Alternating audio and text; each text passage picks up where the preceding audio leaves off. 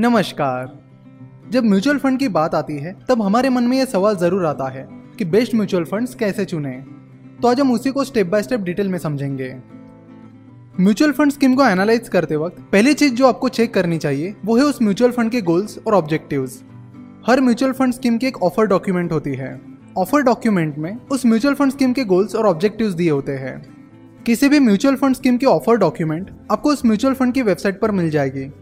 या आप गूगल पर उस म्यूचुअल फंड स्कीम का नाम और उसके आगे ऑफ़र डॉक्यूमेंट लिखते हो तो आपको उसके ऑफ़र डॉक्यूमेंट की लिंक मिल जाएगी। तो सबसे पहले उस म्यूचुअल फंड स्कीम के गोल्स और ऑब्जेक्टिव्स पढ़िए और देखिए कि वो गोल्स और ऑब्जेक्टिव्स आपके इन्वेस्टमेंट रिक्वायरमेंट्स को सूट हो रहे हैं या नहीं। गोल्स और ऑब्जेक्टिव्स के बाद आप उस म्यूचुअल फंड स्कीम के पास्ट रिटर्न्स देखो। यानी जब से वो म्यूचुअल फंड स्कीम शुरू हुई है, तब से लेकर आज तक उस म्यूचुअल फंड स्कीम ने कितना सीएजीआर यानी कंपाउंडेड सालाना रिटर्न दिया है। जब मार्केट खराब परफॉर्म कर रहा था, या जब इकोनॉमी मंदी में चल रही थी, तब उस म्यूचुअल फंड ने कैसा परफॉर्म किया था, ये भी आपको चेक करना चाहिए। हर म्यूचुअल फंड स्कीम का एक बेंचमार्क होता है। म्यूचुअल फंड स्कीम का परफॉर्मेंस चेक करने के लिए बेंचमार्क का उपयोग किया जाता है। उस म्यूचुअल फंड ने अच्छा परफॉर्म किया है या नहीं, ये पता करने के लिए आपको इस म्यूचुअल फंड के रिटर्न्स उसके बेंचमार्क के रिटर्न्स के साथ कंपेयर करने होंगे। For example H D F C infrastructure fund का बेंचमार्क है Nifty five hundred T R I तो ideally H D F C infrastructure fund के रिटर्न्स उसके बेंचमार्क के रिटर्न जितने होने चाहिए। पर H D F C infrastructure fund के रिटर्न्स उसके बेंचमार्क के रिटर्न से कम है। तो हम यहाँ पर कह सकते हैं कि H D F C infrastructure fund ने अच्छा परफॉर्म नहीं किया है। तो इस तरह म्यूचुअल फंड के पास रिटर्न देखकर और बेंचमार्क की मदद से आप म्यूचुअल फंड की परफॉर्मेंस चेक कर सकते हो। म्यूचुअल फंड स्कीम के पास्ट रिटर्न्स देखते वक्त हमेशा उसके लॉन्ग टर्म रिटर्न पर ध्यान दीजिए। जैसे कि उसने पिछले पाँच दस सालों में, या जब से वो म्यूचुअल फंड स्कीम शुरू हुई है, तब से कितने रिटर्न्स दिए हैं। अगर कोई म्यूचुअल फंड स्कीम नई नई आई है तो उसमें इन्वेस्ट करना रिस्की हो सकता है, क्योंकि आपके पास उस म्यूचुअल फंड स्कीम का ट्रैक रिकॉर्ड नहीं है। तो ऐसी केस में, उस म्यूचुअल फंड स्कीम के फंड मैनेजर का ट्रैक रिकॉर्ड चेक करके, आप अपनी इन्वेस्टमेंट डिसीज़न ले सकते हो। म्यूचुअल फंड स्कीम का ट्रैक रिकॉर्ड देखने के बाद, आपको उसके फंड मैनेजर का ट्रैक रिकॉर्ड देखना होगा। अब जो भी पैसा म्यूचुअल फंड में इन्वेस्ट कर रहे हो उसे उस म्यूचुअल फंड का फंड मैनेजर मैनेज कर रहा है।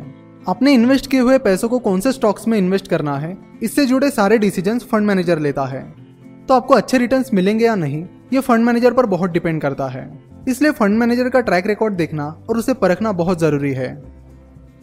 तो आपको फंड मैनेजर का एक्सपर्टीज और एक्सपीरियंस चेक करना होगा। आपको देखना होगा कि उस फंड मैनेजर ने जब से अपना फंड मैनेजर का करियर शुरू किया है, तब से लेकर आज तक कौन कौन सी म्यूचुअल फंड स्कीम्स मैनेज की है। कितने साल के लिए मैनेज की है और जिन म्यूचुअल फंड स्कीम्स को उस फंड मैनेजर ने मैनेज किया है, उन्होंने कैसे रिटर्न दिए हैं? ये सब आपको चेक करना होगा। साथ ही वो फंड मैनेजर फ़िलहाल जिन म्यूचुअल फंड स्कीम्स को मैनेज कर रहा है, उनकी परफॉर्मेंस को भी आपको ट्रैक करना होगा। इससे आपको उनके एक्सपर्टीज और एक्सपीरियंस की आइडिया आ जाएगी। अगर आप गूगल पर फंड मैनेजर का नाम और उसके आगे ब्लूमबर्ग लिखते हो तो आपको उस फंड मैनेजर की पूरी एग्जीक्यूटिव समरी मिल जाएगी। सिमिलरली अगर आप गूगल पर फंड मैनेजर का नाम और उसके आगे फंड लिखकर सर्च करते हो तो रिज़ल्ट में आपको पहली लिंक मनी कंट्रोल की मिल जाएगी। उस पर क्लिक करने पर आपको वो फंड मैनेजर कौन कौन से स्कीम्स मैनेज कर रहे हैं, इसकी जानकारी मिल जाएगी। अगर कोई म्यूचुअल फंड पिछले पाँच दस सालों से अच्छा परफॉर्म करते आया है और अब उस स्कीम का फंड मैनेजर चेंज हो गया है तो आपको थोड़ा रुकना चाहिए। और पहले जो नया फंड मैनेजर आया है, उसका ट्रैक रिकॉर्ड और एक्सपर्टीज चेक करना चाहिए। अगर उस नए फंड मैनेजर का ट्रैक रिकॉर्ड आपको अच्छा लगता है तो ही आपको आगे बढ़ना चाहिए। ये सारी चीज़ें देखने के बाद आपको उस म्यूचुअल फंड के रिस्क एंड रिवॉर्ड्स भी देखने होंगे। म्यूचुअल फंड स्कीम के ऑफ़र डॉक्यूमेंट में उसके रिस्क एंड रिवॉर्ड फैक्टर्स दिए होते हैं। उन्हें केयरफुली पढ़कर आप उस म्यूचुअल फंड स्कीम से जुड़े रिस्क एंड रिवॉर्ड्स के बारे में जान सकते हो। जब मार्केट अच्छा परफॉर्म कर रहा होता है तो स्मॉल कैप और मिड कैप फंड्स बहुत ज़्यादा रिटर्न्स देते हैं। तो लोगों को लगता है कि स्मॉल कैप और मिड कैप फंड्स बेस्ट है। पर लोग स्मॉल कैप और मिड कैप फंड में जो रिस्क है, उसे नहीं देखते। तो आपको इन्वेस्ट करने से पहले उस स्कीम के रिस्क एंड रिवॉर्ड्स देखने चाहिए। रिस्क उतना ही लेना चाहिए जितना आप अफोर्ड कर सको। बेशक small and mid cap funds जब मार्केट अच्छा परफॉर्म कर रहा होता है तो बहुत ज़्यादा रिटर्न्स देते हैं, पर उनमें रिस्क भी ज़्यादा होता है तो उसे भी आपको देखना चाहिए। साथ ही आपको उस म्यूचुअल फंड के बेसिक फैक्ट्स यानी उसके बेसिक डिटेल्स और होल्डिंग्स यानी उस म्यूचुअल फंड स्कीम ने कौन से स्टॉक्स में इन्वेस्ट किया है, ये भी चेक करना चाहिए। फंड की होल्डिंग और बेसिक डिटेल्स आप ग्रो डॉट इन पर जाकर उस म्यूचुअल फंड स्कीम का नाम सर्च करके देख सकते हो। नाउ अब ये सारा एनालिसिस करने के बाद अगर आपको कोई म्यूचुअल फंड स्कीम अच्छी लगती है तो उसमें इन्वेस्ट करने से पहले ये दो चीज़ें आपको ज़रूर चेक करनी चाहिए। पहला है एक्सपेंस रेशो आपका पैसा मैनेज करने के बदले में म्यूचुअल फंड कुछ फ़ीस चार्ज करते हैं और ये फ़ीस एक्सपेंस रेशो में शामिल होती है। एक्सपेंस रेशो सालाना चार्ज किया जाता है। अगर किसी म्यूचुअल फंड स्कीम का एक्सपेंस रेशो दो परसेंट है तो उसका मतलब है कि आप जितनी इन्वेस्टमेंट कर रहे हो, उसका दो परसेंट हर साल उस म्यूचुअल फंड कंपनी को जाएगा।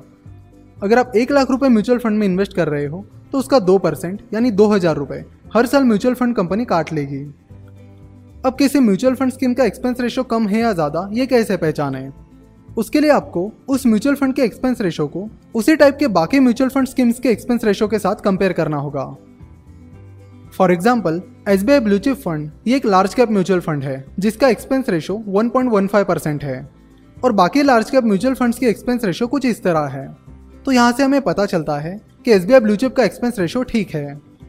DSP BlackRock mid cap fund ये एक मिड कैप म्यूचुअल फंड है, जिसका एक्सपेंस रेशो है 1.63 परसेंट और बाकी मिड कैप म्यूचुअल फंड्स के एक्सपेंस रेशो कुछ इस तरह है। तो यहाँ से हमें पता चलता है कि DSP BlackRock mid cap fund का एक्सपेंस रेशो थोड़ा ज़्यादा है।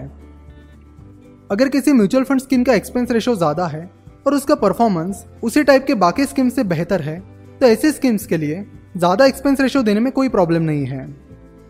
दूसरी बात, जो आपको म्यूचुअल फंड में इन्वेस्ट करने से पहले ध्यान में रखनी चाहिए, वो है उस म्यूचुअल फंड स्कीम का प्लान म्यूचुअल फंड में इन्वेस्ट करने के दो तरीके होते हैं। पहला है रेगुलर प्लान यानी म्यूचुअल फंड डिस्ट्रीब्यूटर के ज़रिए इन्वेस्ट करना। और दूसरा है डायरेक्ट प्लान यानी सीधे म्यूचुअल फंड कंपनी से खरीदना। अगर आप किसी म्यूचुअल फंड के रेगुलर प्लान के ज़रिए इन्वेस्ट करते हो, यानी डिस्ट्रीब्यूटर के ज़रिए म्यूचुअल फंड खरीदते हो तो उसके लिए डिस्ट्रीब्यूटर आपसे कुछ कमीशन लेते हैं।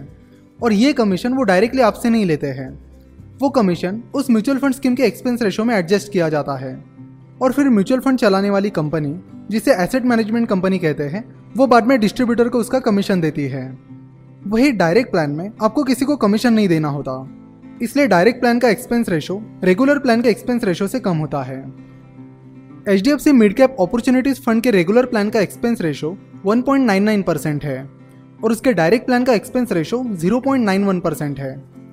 तो यहाँ पर रेगुलर प्लान और डायरेक्ट प्लान के एक्सपेंस रेशो के बीच एक परसेंट से भी ज़्यादा डिफरेंस है। देखने में तो ये डिफरेंस आपको शायद कम लग रहा होगा, पर लॉन्ग टर्म में कंपाउंडिंग के कारण इसका इफ़ेक्ट बहुत बड़ा हो जाता है। इसलिए डायरेक्ट प्लान के ज़रिए म्यूचुअल फंड में इन्वेस्ट करना ही बेहतर ऑप्शन है। अब ग्रो डॉट इन इस वेबसाइट के ज़रिए या ग्रो इस मोबाइल ऐप के ज़रिए म्यूचुअल फंड के डायरेक्ट प्लान में इन्वेस्ट कर सकते हो। ये बहुत ही सिंपल ऐप है। और एक चीज़ जिस पर आपको ध्यान देना चाहिए, वो है एग्जिट लोड अगर आप इक्विटी म्यूचुअल फंड्स के यूनिट्स एक साल के पहले बेच देते हो तो बहुत सारे म्यूचुअल फंड्स एग्जिट लोड लगाते हैं. Exit load usually 0.5 percent to two percent का फाइन होता है. तो एग्जिट लोड पर भी आपका ध्यान होना चाहिए. कुछ साल पहले म्यूचुअल फंड पर एंट्री लोड भी होता था. यानी जब इन्वेस्टर्स किसी म्यूचुअल फंड स्कीम में इन्वेस्ट करते थे तो इन्वेस्ट करते टाइम भी उन्हें कुछ फ़ीस पे करनी पड़ती थी, जिसे एंट्री लोड कहते थे. कैपिटल मार्केट रेगुलेटर सेबी ने 2009 में एंट्री लोड पर बैन लगा दिया। इसलिए म्यूचुअल फंड सब एंट्री लोड नहीं लगाते हैं। म्यूचुअल फंड स्कीम का एनालिसिस करते वक्त आप value research online dot com Groww dot in और मॉर्निंग स्टार डॉट इन इन वेबसाइट्स को ज़रूर यूज़ कीजिए। वहाँ पर आपको म्यूचुअल फंड से जुड़ी बहुत सारी इन्फॉर्मेशन फ्री में मिल जाएगी। अगर आपको इस वीडियो से रिलेटेड या म्यूचुअल फंड या स्टॉक मार्केट से रिलेटेड कोई भी सवाल है तो आप हमें nine zero four nine, six four one four nine one या eight zero double five, eight three five, eight three five, इन नंबर्स पर कॉल या व्हाट्सएप कर सकते हो। अगर आप फिनोवेशंस डॉट कॉम पर नए हो तो ज़रूर चैनल को सब्सक्राइब कीजिए और इस बेल आइकॉन पर क्लिक कीजिए, ताकि आपको हमारे सारे वीडियोस की नोटिफिकेशंस टाइम पर मिलते रहे। हमसे जुड़े रहने के लिए आप हमें फेसबुक और ट्विटर पर फॉलो कर सकते हो। साथ ही हमारे टेलीग्राम चैनल को भी ज्वाइन कर सकते हो। हमसे जुड़े रहने के लिए और वीडियो देखने के लिए धन्यवाद।